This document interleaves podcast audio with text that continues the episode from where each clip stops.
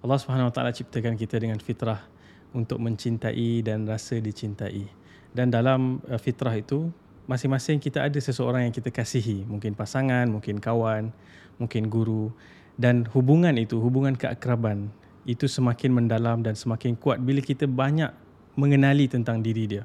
Kegemaran dia, makanan dia, kegemaran warna, apa sifat-sifat dia, kekuatan-kekuatan dia. Dan bila kita lihat kehidupan kita di dunia ini, kita melalui pelbagai ujian dan cabaran. Dan salah satu janji syaitan dan iblis kepada Allah Subhanahu Wa Taala adalah untuk membuatkan anak-anak Adam berputus asa daripada rahmat Allah dan tersesat jalan. Dan Allah Subhanahu Wa Taala sebut dalam Quran, "Innal insana khuliqa halu'a." Allah Subhanahu Wa Taala ciptakan manusia dalam keadaan resah gelisah, anxious.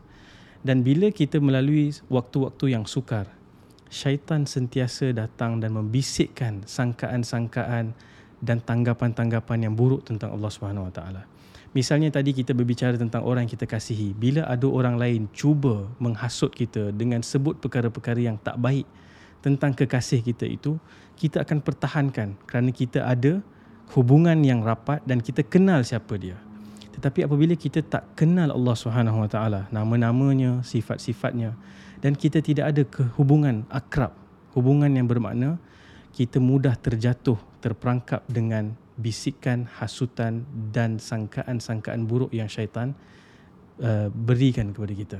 Sebab itu Ramadan ini insya-Allah Hijrah akan membawakan satu siri audio terbaru yang akan memfokuskan kepada aspek mempelajari, menghayati dan memaknai nama-nama Allah Subhanahu Wa Taala yang paling indah, Asmaul Husna dengan nama itu kita kenal Allah Subhanahu Wa Taala, kita semakin dekat kepada Allah Subhanahu Wa Taala dan apabila kita mendengar bisikan-bisikan negatif yang kadang-kala jadi macam satu pusaran negatif sampai kita rasa macam tak boleh, tak ada kudrat nak lawan pusaran negatif dan kita terus berputus asa.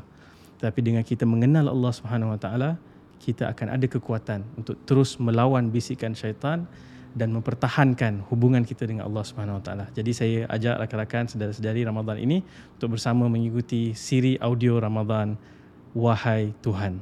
Insya-Allah jumpa anda nanti.